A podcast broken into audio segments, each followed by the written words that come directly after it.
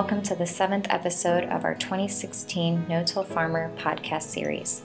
Today's program, How Intensive Nitrogen Use is Browning the Green Revolution, is being brought to you by Montag Manufacturing. I encourage you to subscribe to this series, currently available on iTunes, the Google Play Store, SoundCloud, Stitcher Radio, and TuneIn Radio. Subscribing will allow you to get an alert about upcoming episodes when they are released if you have another app you use for listening to podcasts, let us know and we'll make an effort to get it listed there as well. Thanks to Montag Manufacturing, your fertilizing equipment specialist, for sponsoring today's episode. Offering dry, liquid, and complete fertilizer systems, as well as auto steer carts, Montag's precision fertilizer placement solutions will reduce your rate, increase your yield, and assist your stewardship goals. Visit them at www.montagmfg.com or call today at 712 852 4574.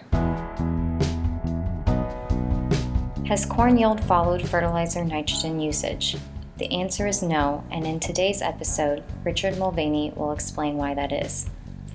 In this episode, which comes from the 2015 National No Tillage Conference, Richard will debunk the idea that synthetic nitrogen fertilizer helps build soil organic matter by increasing the input of residue carbon and provide research that shows why this idea is false. The University of Illinois fertility specialists will also talk about what no tillers can do to build up their soils and their yields that doesn't involve more fertilizer. Before we get into the presentation, I'd like to mention that Richard will refer to some slides from the PowerPoint presentation he shared at the conference. While Richard does a good job explaining what is going on in each slide, if you would like to view any slides from the presentation, simply go to the podcast link under the Resources tab on our website at www.notillfarmer.com. There you will find this episode, How Intensive Nitrogen Use is Browning the Green Revolution, where we will have a link to Richard's presentation. Please note that you will have to be registered and logged into our website to access the slides. Registering on our website is free. In today's No Till Farmer podcast, brought to you by Montag Manufacturing, we welcome Richard Mulvaney to talk about why nitrogen fertilizers are not building your soils and what you can do about it. Okay, thank you very much. And uh, it's a, pleasure to uh, be here today. And uh, the topic just mentioned is one that it took me a long time to discover, and truth is, I probably never would have, except for the troublemaker you just heard talking downstairs. Saeed was the instigator of this project when it began, and we also had uh, some considerable help from our colleague Tim Ellsworth, who has now moved to California. I also wanted to acknowledge uh, my late wife, Charlene because she, in fact, was the one who gave me a wake up call some 20 years ago with the remark uh, that current management practices are destroying the sponge that's in our soil. Well, um, those management practices got their start on July 2nd of 1909. That was the day that a young German chemist by the name of Fritz Haber gave a demonstration to some boys from BASF that changed the direction of their nitrogen program and the direction of our world. In 2001, a book was published, the cover is shown here. It was authored by a geographer from the University of Manitoba by the name of Vaclav Smil. And I've lifted a quote out of here, out of the book on the left side, that pretty much puts things in perspective, and I can wholeheartedly agree with pretty much all this quote. His view is that the synthetic uh, development of ammonia synthesis, the Haber Bosch process, was the most important technological advance of the 20th century because it's the one that allowed world population to grow to levels that it now is at. Now, Haber's, uh, uh, Smil's book is entitled Enriching the Earth. I must take some exception to the title, and perhaps you'll understand why as we get through this talk. Now, the development of ammonia synthesis dates back to 1909. The initial applications were not agricultural, but military. Uh, in fact, it's been estimated that if Germany had not had ammonia synthesis, World War I would have ended by December of 1914. It didn't, and uh, 10 million plus lost their lives on account of it. It, it equally was no less important in World War II. So there was a great demand for munitions that consumed the output of ammonia synthesis for many, many years. But after World War II, when the uh, hostilities had subsided, there was a shift in the output and a new direction for American agriculture.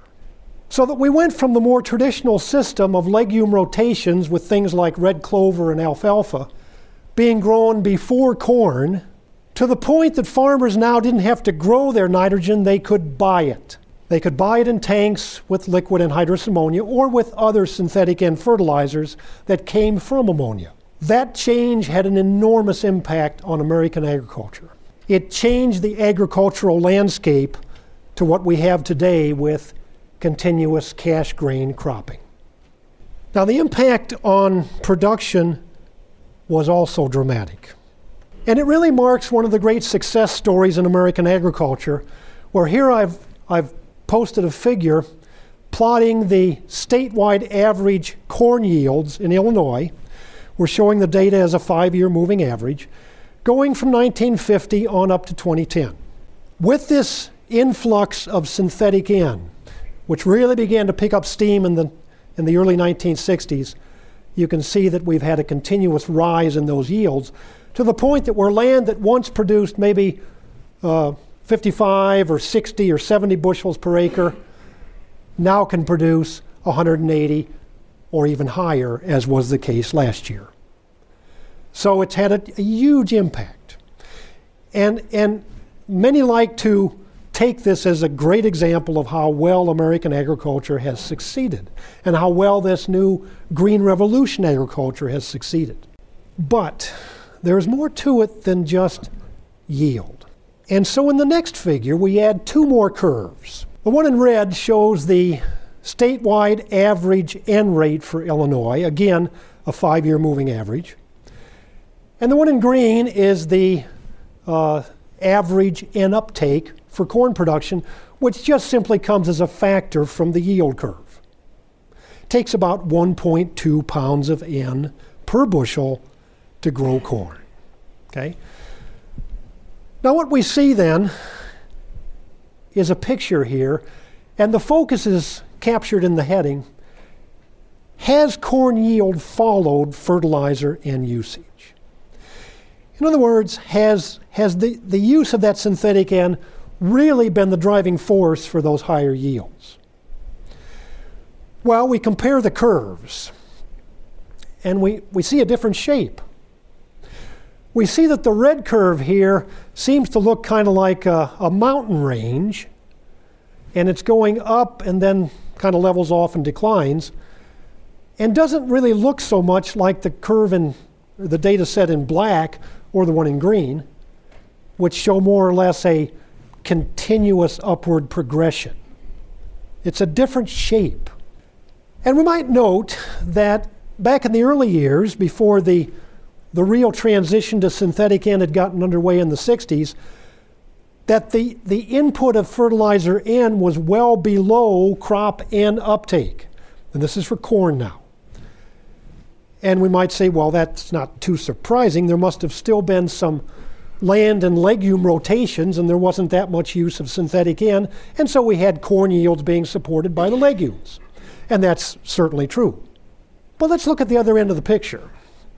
Uh, the, the peak of synthetic N occurred in Illinois in the 1980s, and since then it's kind of been on a downward trend. And notice that the red curve now has dropped below the green. Now, we're not growing all that much alfalfa and clover and so forth. And it surely must take more nitrogen to get a higher yield. So it raises the obvious question. Well, first, it answers this question the answer is no. And secondly, where's the nitrogen coming from now that we've seen some decline in fertilizer usage while yields have continued to climb? Where is that nitrogen coming from? There is another source. And that source comes from a four letter word called soil. This figure is telling us that soil, not fertilizer, is the main source of N for corn. Here we're looking at the yield data from 47 on farm response trials in which manure had not been applied for at least three years before the trials were done.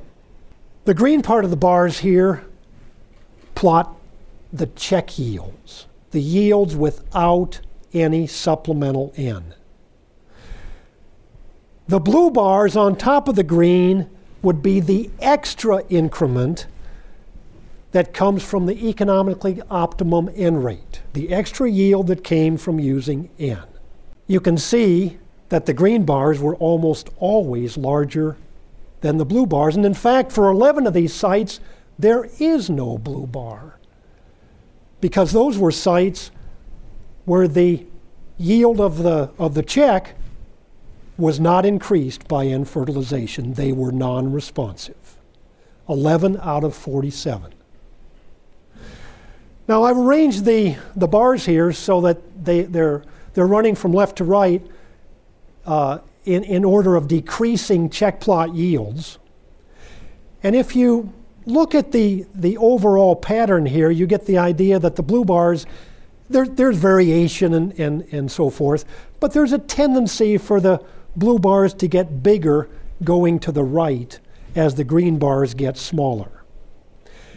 And that raises a real important principle that is the hallmark of my soil fertility class. And that is yes, the soil is the main source, and good soils need less N, poor soils need more.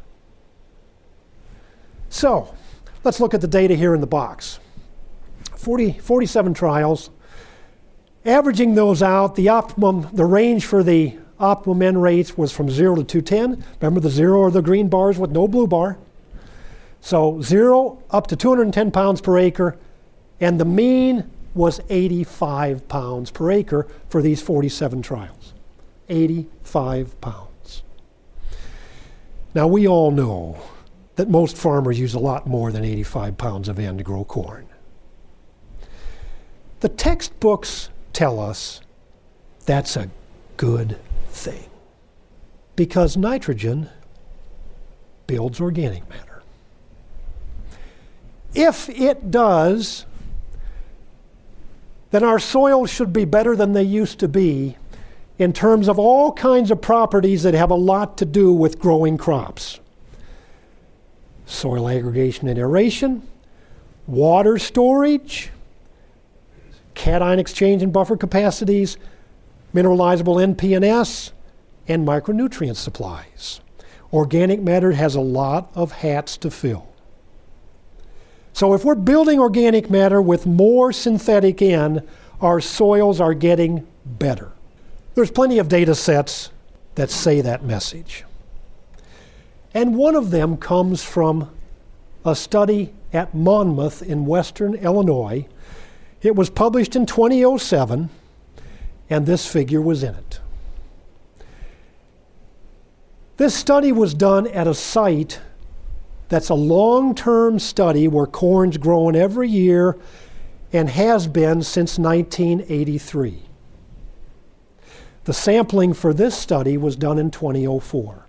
So, 21 years after the plots were started, the samples were taken. And they were taken from the plots that represent these different N rates.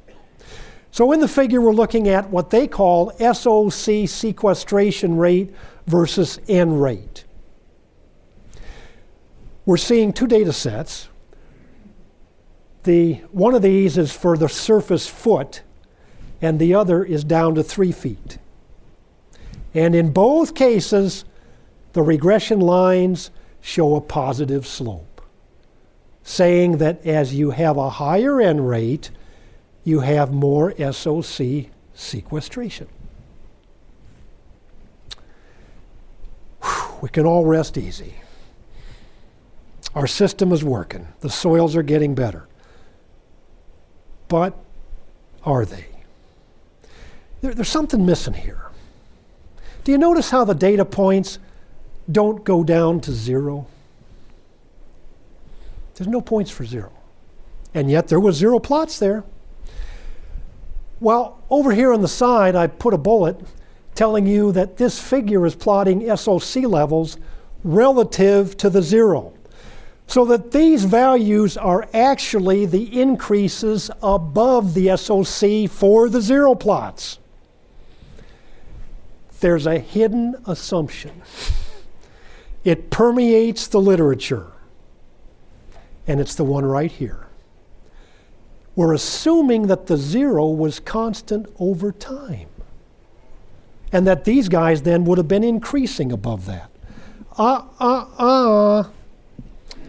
It's invalid.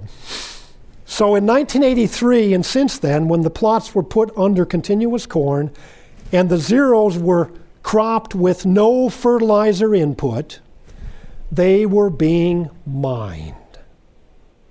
We took nitrogen out every year in the corn, along with all the other nutrients. Nothing was put back.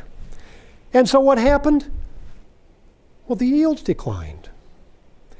And when they did, yes, they reduced the residue carbon input. What's the catch line here? The zero plots were not constant the organic carbon over time went down. So if we're comparing these fertilized plots to the zero checks, and the zero check was actually decreasing over time, well, maybe it's possible these were decreasing too, okay, from what they used to be. And in fact, that is precisely the case. We happen to have a second data set coming from the same plots. Ten years before the study just, just shown in the previous slide was done, we had a number of 14.3 tons per acre to the, in the surface four inches. If you average out the numbers for the 2004 sampling, you get 12.0. And so we find out that the carbon was actually decreasing. Not increasing, decreasing. That synthetic N actually wasn't building carbon, it was going down. Well, okay, so, so we're talking about 21 years, maybe it just takes more time to build carbon. You got to be patient here. Give the microbes time to work. Give the crops time to fix more carbon. Well, we got the perfect site. Saeed talked about it in the, in the, in the message he had downstairs, and I'm going to talk about it here. It's the Morrill Plots. The oldest experimental site in the United States and North America. The Morrill Plots. Seven tenths of an acre on the campus at the University of Illinois. As the uh, marker down here shows, it was designated a National Historic Landmark in 1968. It's a really good thing it was. Because I've got a feeling if it hadn't been, we'd have a photo here now of a parking lot or a building. But the university can't touch it. What do you find at the Morrill plots? Well, going back to 1876, there were three rotations.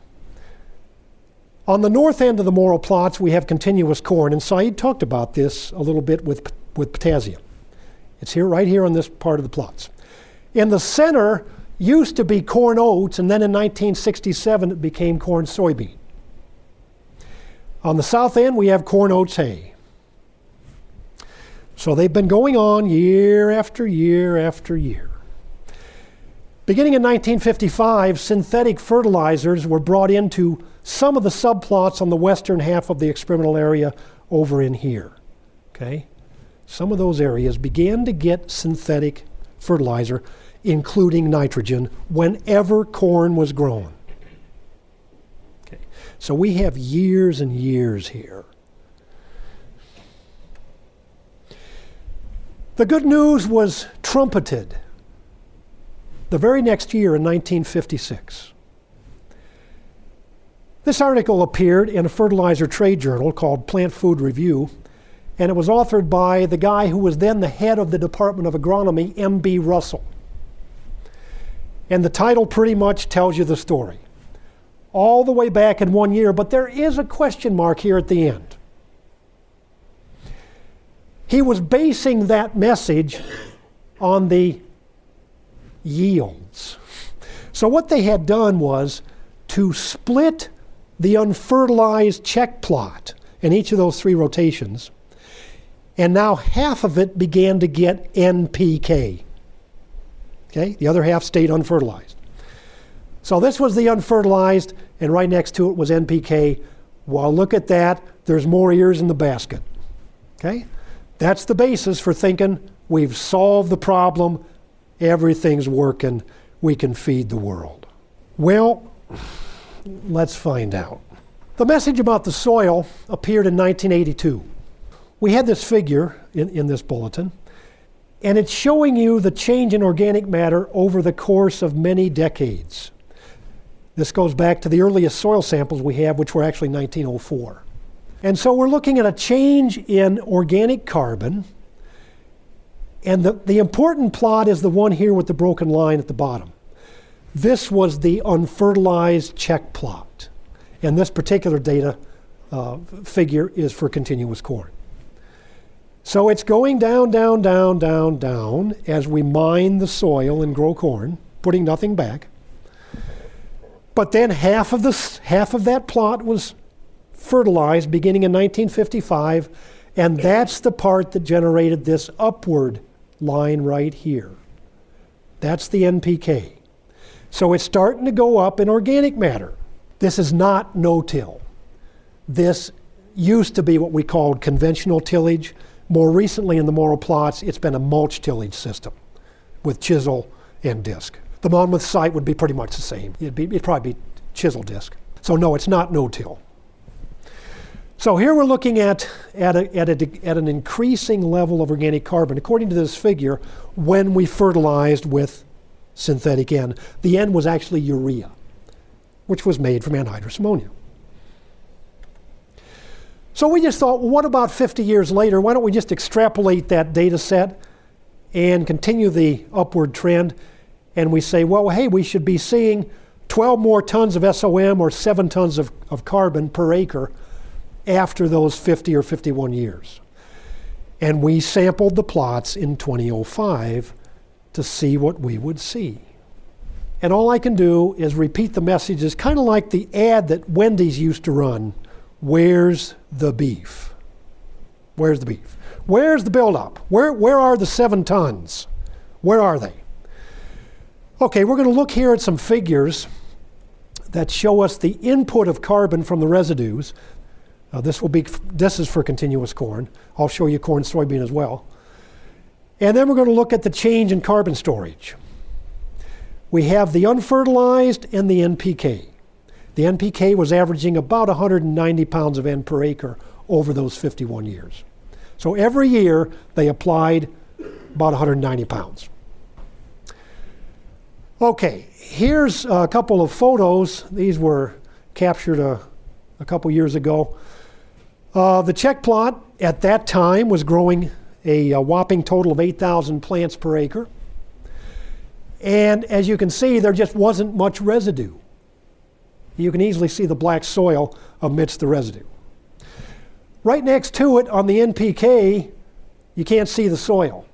It was at 32,000 plants per acre, and the residues completely covered the ground. So, just based on appearance alone, if you thought like I used to think, you'd assume, well, well, that soil must have more carbon. Because, I mean, there's so much more residue going in there. And in fact, over here in the green bars, you find out it's about three times the amount over 51 years. Lot more carbon going in. But here's the message you can't keep it. Look down at the orange bar The unfertilized plot actually increased a little bit over those 51 years in carbon storage, but the NPK went down. You put all this carbon in, but not a bit of it stayed. And it took some of the soil organic carbon with it over the time. It's gone. You can't hold it. Now, of course, I got suspicious. The frat boys are coming out. They're stealing the stalks. What's going on? Well, I had to learn a few things. It's the microbes that stole the stalks. Yep, the microbes. Corn soybean shows the same thing. We basically doubled the input of residue carbon when we fertilized with NPK compared to the check, but you didn't do anything for the soil, it went down. And it went down on the check as well. You can't keep it. You're putting it there, but you can't keep it. When I see this stuff, and by the way, I'm the one who ran the, the soil carbon data here, I did it myself. I wanted to be sure. So I'll vouch for it on a stack of Bibles if need be. I'll vouch for it. So I began to understand hey, wait a minute now. There, there's something going on here. I think maybe the Morrill plots are an incinerator. Yeah, that's right, they're an incinerator. But it's not just carbon that's being lost, it's also nitrogen. The vast majority of the nitrogen in soil is tied up with carbon, organic carbon. It's organic. So here we're looking at total N, again changed over those 51 years, and we have to ask where's the buildup? It's not there. So this time we're, we're plotting the crop N removal in the blue bar. Uh, the green is the fertilizer input. There wasn't any for the check.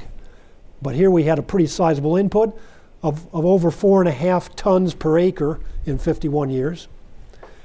Uh, and then we have the soil again in the, in the orange. And look at this.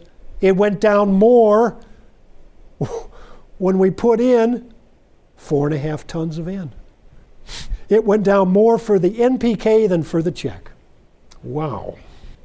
And corn soybean tells the same story down and down. Here it was a little bit less down than this one, but you have to remember that the NPK here was put delivering less N when you average it per year because soybeans didn't get any N.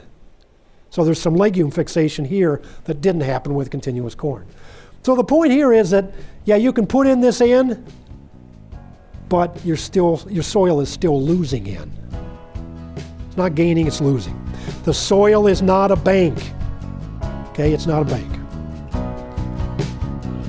We'll rejoin Richard in just a minute, but I wanted to take a moment to again thank our sponsor, Montag Manufacturing, for today's episode.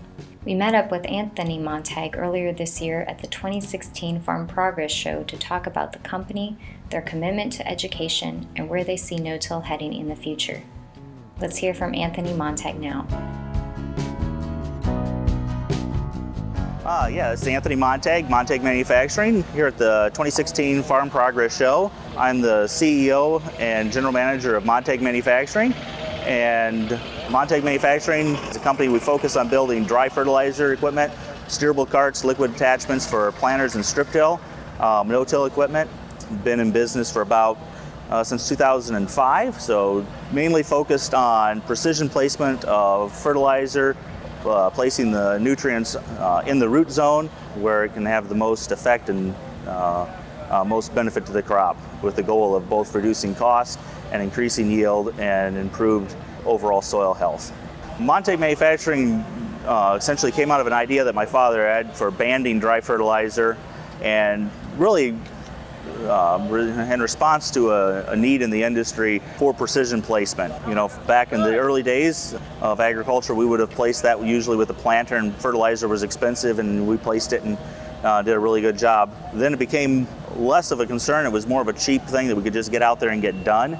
And we've seen a lot of broadcast fertilizer come in and take that need. Now fertilizers definitely has an expense. And we also notice and find that we have a lot more of an environmental impact with it.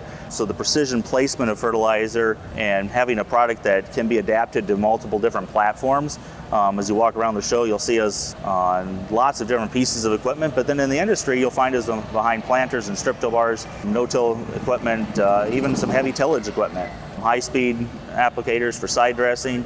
So kind of a really broad spectrum in which the equipment's placed, and then we're not tied directly in with just one tillage piece. We work with a lot of different manufacturers to supply that solution. For us, education is the key to making good decisions. Uh, we feel that if we can educate the grower and educate um, our end consumer or dealer on our products, on our services, and on what they do and what advantages they have, that's ultimately the best way to make a sale. Um, it isn't so much about just selling iron for us, but about selling concept and practice. We believe our iron will stand for itself from both our design engineering standpoint and its working usability in the market. But ultimately, the biggest argument often is, you know, what does it take to do a good job? What are the outcomes of it? What are the risks that we're trying to balance out? You know, when you, when you look at broadcast fertilizer, especially in your P and K, a lot of it uh, can be tied up in the top soil zone. It's not very mobile in the soil. And we're putting it out there with the response that we hope to see in that same growing season, or at least um, in the preceding growing season coming, frankly, it's not going to be available oftentimes. We see it's going to take two to three years for it to move. So let's place that fertility where it can have the most effect. Um, and that's really a long educational process. And cooperation with working with the uh, farm equipment on the different strip till and no till conferences and pieces like that, those are really uh, at the forefront of leading education in the industry. So we're really honored and proud to be there. When conservation tillage is only growing in popularity, um, the need is there for them in the industry. We can see the heavy, heavy cost of erosion on our soils. And I was driving into the show yesterday and drove by a couple of fields, and you could tell that they were past pasture fields that had just been taken and converted over to a full uh, conventional tillage program. And you could see huge gullies and erosion issues out there. Yellowed corn where it had happened, you know, we had soil loss there, and there's no real repair for that. We can kind of mask and make it go away, but ultimately, paying more attention to our soils, focusing on soil health, it's going to drive us to a conservation or a no-till type practice more. Uh, I guess I see that growing in the industry, and even legislatively, you can see you can see the pressure and the push to take more ground and move it into no-till and conservation, uh, especially with an emphasis on focus on banding fertility and those types of things. You know, that's, uh, you know, no-till or strip-till with broadcast fertility is a tough sell. But when you start looking at it um, and start adding in some banded fertility, now all of a sudden it starts to work a lot better. Um, and the end grower can see a lot better results from it.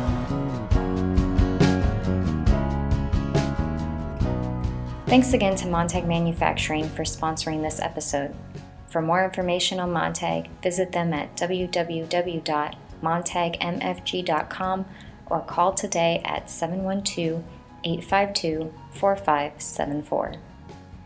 Before we return to the program, I wanted to let you know about our current discounted registration price for the 2017 National No Tillage Conference. This 25th anniversary event will take place this January in St. Louis from the 10th through the 13th. In addition to the 13 general sessions and 24 classrooms on the agenda, we have some special plans to celebrate the 25 years of the conference. Register before December 31st to save $50 off the on site rate of $369. For complete conference details and to register, visit www.notillconference.com. Now let's hear more from Richard on why the soil is the main source for nitrogen and where it comes from.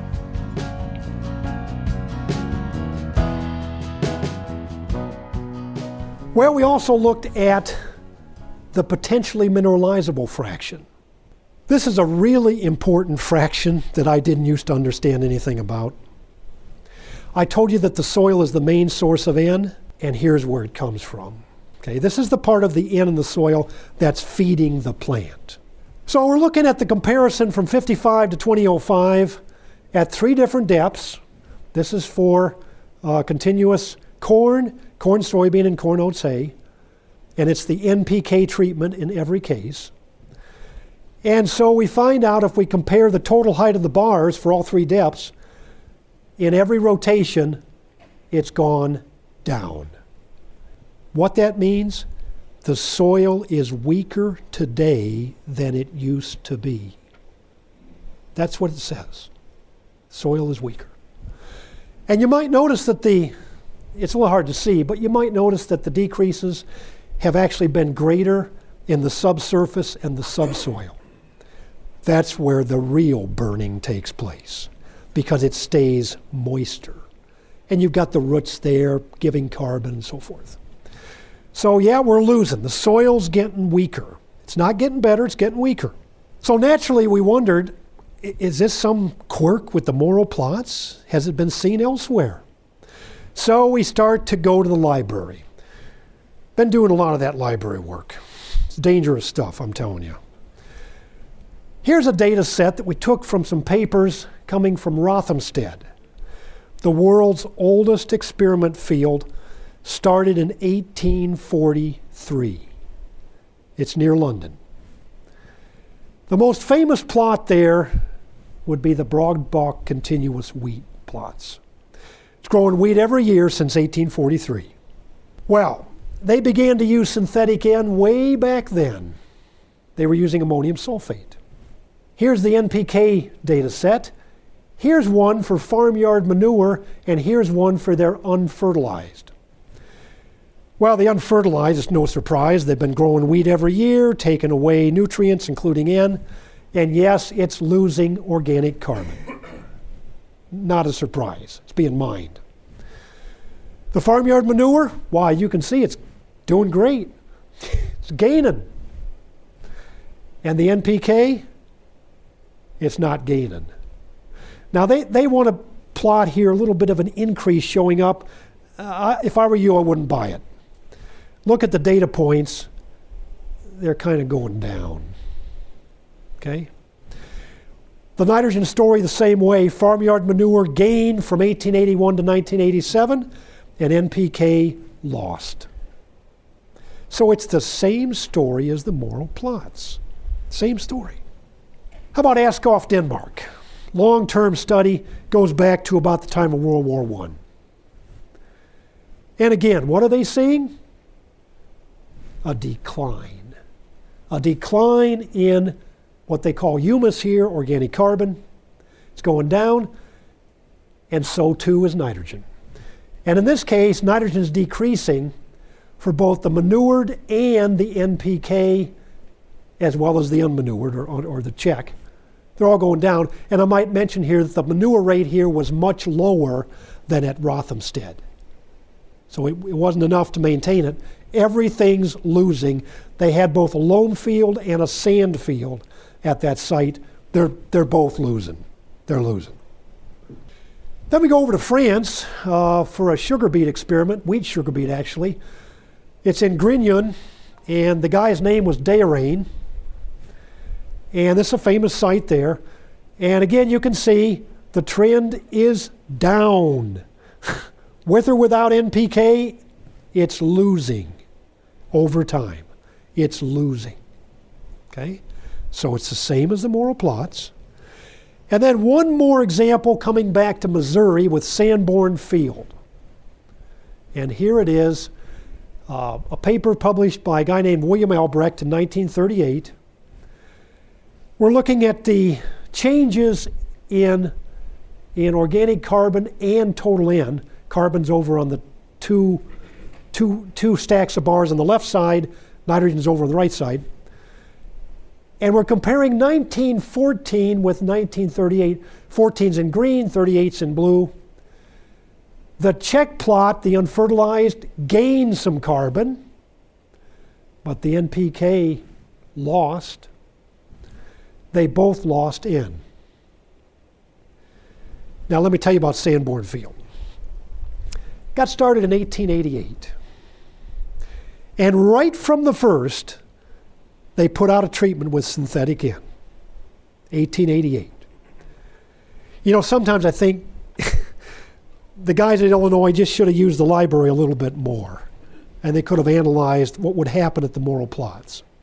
Sanborn Field was already telling the story, as was Rothamsted. So Albrecht came out there after the first 25 years, uh, 1914, and after the second 25 in 1938.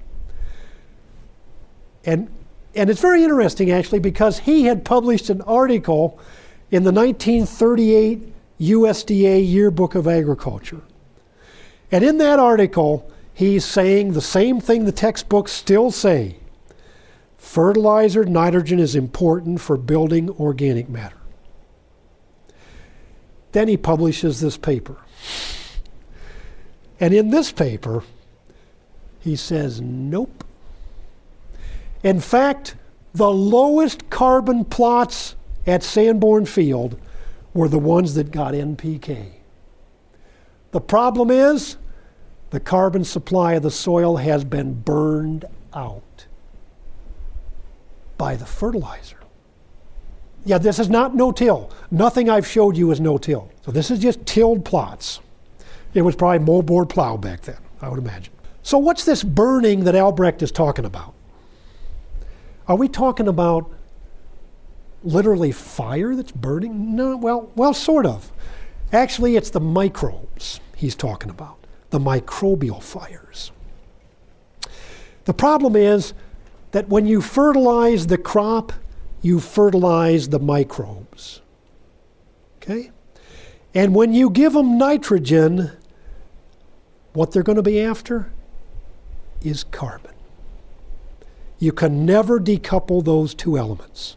Not on planet Earth. Not in our bodies, not in the soil, not in the plant. Carbon and nitrogen. And the reason the microbes need that nitrogen, you see, carbon is their fuel source. They burn it to make energy. So do we. They need the nitrogen to make the enzymes to burn the carbon. Every enzyme has nitrogen. So there's a coupling right there. So Albrecht is talking about stimulating the microbes by fertilizing the soil.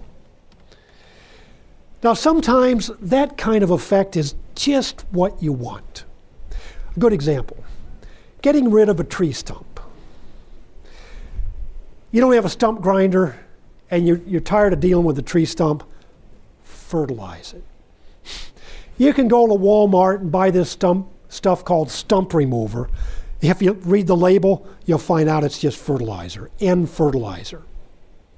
Typically nitrate, but it could be an ammoniacal as well. So what you're doing is you drill out a few holes in the stump, put in the stump remover or fertilize it, and just keep it moist. And what you're going to see happen is the fertilizer will accelerate the rot. The stump will turn dark and rot quicker with nitrogen. That's all that's going on. Same principle applies to getting rid of oil. Back in the 1980s, there was a little problem up in Prudhoe Bay, Alaska, with a tanker named the Exxon Valdez. They had some real, real problems with, with an oil spill.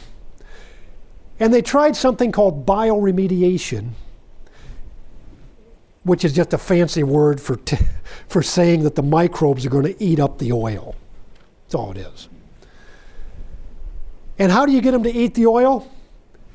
You give them fertilizer. They started fertilizing with urea and a phosphorus based surfactant. And several papers came out from that trial, like the one I've, I've taken this figure from, and they're showing that the microbes have burned away the, the crude oil. They burned it away. You gave them nitrogen, they wanted carbon. Okay? That's how it works. So let's come back to the Morrill plots. This microbial effect. Here we're looking at a figure that's really giving us a pretty important message. It's a message about crop rotation. We're showing corn yields here with the, with the uh, yellow or, or light orange bars. We have the residue carbon inputs in the green and the blue being the fertilizer in. We're looking at the check and the NPK. Again, this is over 51 years. We have continuous corn and corn oats hay. Okay, the check plot. Look at the, the yellow bars the check yields are about double for corn oats hay, this is corn yield, as they are for continuous corn. Now, that might not be surprising. The corn here gets no input of fertilizer, so of course the preceding hay crop helps the corn. So, big surprise. That's why they used to grow corn after a forage legume. The real story is over on the right the NPK. Look here, the yield with continuous corn is lower than with corn oats hay, quite a bit lower. Now, by the way, in order to make this figure, what I did was to average the corn yields for the years when corn was grown in both systems, just for those years. So we get a higher yield for corn oats hay, and yet look at this we had less input of carbon. Yeah, less input and a, and a lot less fertilizer. Only got fertilized when corn was growing, every third year. This guy gets fertilized every year. So we're putting more in and we're getting less yield out. That's what it's telling us. It's telling me that fertilizer cannot replace rotation. That's what it's saying. And this was an old message that the guys 75, 80 years ago were telling about the Morrill plots rotation. Now, sometimes a picture is better than a figure. So here we have a couple of photos taken in August of 2006 comparing the continuous corn NPK with the corn oats hay, the ones we were just looking at in the figure. The student's the same, there's no trick photography, didn't do anything in Photoshop here, okay? Same student. That happened to be a dry summer in Urbana. And here on the continuous corn NPK, you can see it's not doing too well. it was hurting big time. Down here to the south end, look at the difference in the corn. wow. Remember, we just looked at the figure with the higher yield for, it, for corn oats hay? Well, it's pretty obvious here it's going to be higher. And why was the corn doing so much better? The soil has more organic matter, and organic matter stores water. Sure worked great in 2006. Fertilizers can't replace good management with a rotation. So we come to a glum and, and depressing conclusion here. I, I, sure wish I had the big answer here to give you guys. It, it boosts my, my spirits too. We have a dilemma. The dilemma, dilemma is when we went to this synthetic N regime with the Green Revolution, dates back to 1909 in Haber's lab. We did increase food production. The intent was that people would live better and the standards of living would increase in the third world. Well, it didn't exactly work out like Borlaug thought it would. Instead, world population doubled. Well, if we're getting that extra food supply and more people with a production system that is degrading the soil, it raises some concerns, at least in my mind. Uh, here in 2009, National Geographic published this issue, and it pretty much captures the problem where food begins is the soil. If the soil's getting weaker, oh, oh, the Titanic's heading for an iceberg. Uh, food shortages tend to lead to things like revolutions. Okay? And so there's growing concern in places like Southeast Asia, especially in India, where they're putting on more and more in, but the yields are stagnating or even declining. They are worried. What can be done? Well, the short term approach would be to, to put more of the N where we wanted to go in the crop, increase efficiency. To do that, well, it'd be a good idea to account for what the soil can supply, and there are soil tests that can help us do that now. If the soil supplies more, you need less fertilizer. If it supplies less, you need more. Secondly, you know, we've got farmers out there putting on a lot of anhydrous in the fall. They're farming lots of acres, they're worried about next spring, got to get a lot of things done. It doesn't make agronomic sense. If there's no crop out there to take up the N, there's always plenty of microbes. And they will. It'll promote the burning. So synchronize fertilization with the crop. My favorite recommendation would be side dressing. And you may have to change the form of fertilizer N. Uh, Saeed and I found out when we were digging through this literature that although you might think that nitrate fertilizers would be worse because they can leach and denitrify, the fact is the efficiency tends to be higher because the plant has the edge in taking up nitrate, whereas the microbes have the edge in taking up ammonium. Maybe we need to rethink the kinds of fertilizers we're using. In the long run, we may have to diversify what we're doing.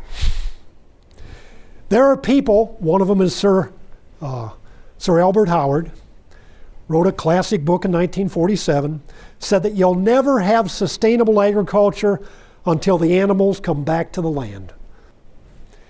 The animals help feed the soil as the soil feeds the animals. It's, it's more of a cycle. We've lost that. We may have to recouple animal and crop production. Okay? That's a huge endeavor. None of us probably want to go there. But in the long run, we may have to in order to make good use of things like red clover that won't need fertilizer N. Now, what's the market for red clover? How much hay do we need? How many horses do we feed? Those are all huge problems. But I'm just pointing out that we may have to think bigger than what we're doing now. This is not really a new message. 3,500 years ago, this uh, message was inscribed on a cave in northern India, and they recognized that their survival was linked to the welfare of the soil. Ours is too. And that's the message I'll leave you with this afternoon. Synthetic N is not building our soils, it's burning.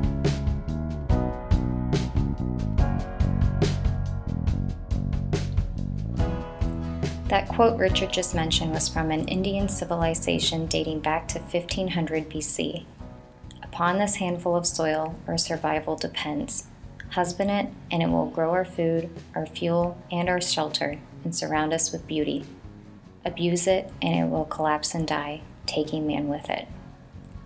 Thank you to Richard Mulvaney for addressing the myth that nitrogen builds up the soil and that yields have followed its increase in use.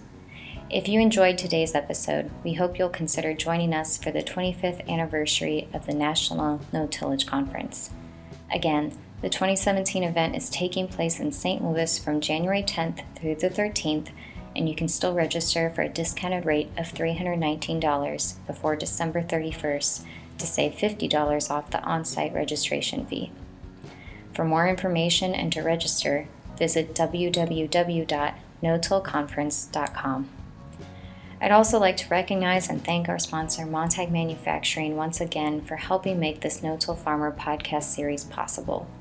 I look forward to your feedback on today's episode and feel free to drop me an email at lbarrera at lessitermedia.com or give me a call at 262 777 2404.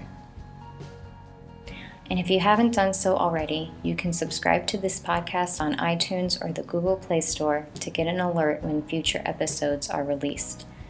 You can also keep up on the latest no-till farming news by registering online for our No-Till Insider and Dryland No-Tiller e-newsletters, and be sure to follow us on Twitter at No-Till Farmer with farmer spelled F-A-R-M-R and on our No-Till Farmer Facebook page. For Richard Mulvaney, Montag Manufacturing, and our entire staff here at No Till Farmer, I'm Laura Barrera. Thanks for listening.